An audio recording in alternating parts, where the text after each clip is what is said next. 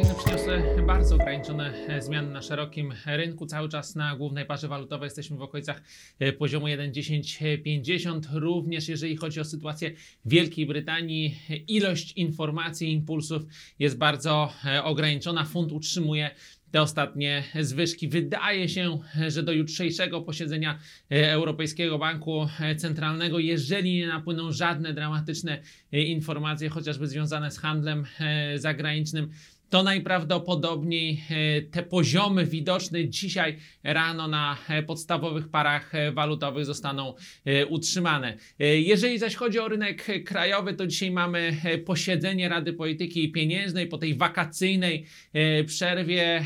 Władze monetarne opublikują e, komunikat właśnie po wrześniowym e, posiedzeniu. Przypomnijmy, e, że w lipcu dwóch członków RPP, Gatnar i Zubelewicz, głosowali za podwyżką stóp procentowych, natomiast na tę chwilę raczej nie należy się spodziewać, że reszta członków podąży tym tropem, nawet jeżeli część z nich spodziewa się, że na przełomie e, 2,19-2,20 ta inflacja gdzieś tam podskoczy e, w okolice 3-3,5%. Natomiast biorąc pod uwagę e, spowolnienie e, koniunktury, e, zwłaszcza w strefie euro, zwłaszcza w, Niemiec, w Niemczech, raczej e, ta presja inflacyjna będzie się e, ograniczać. Te wzrosty, wzrosty e, cen energii elektrycznej, które e, nastąpią w 2020 roku, prawdopodobnie nastąpią, także będą takim efektem jednorazowym, na które e, polityka pieniężna e, nie ma wpływu, więc te argumenty za,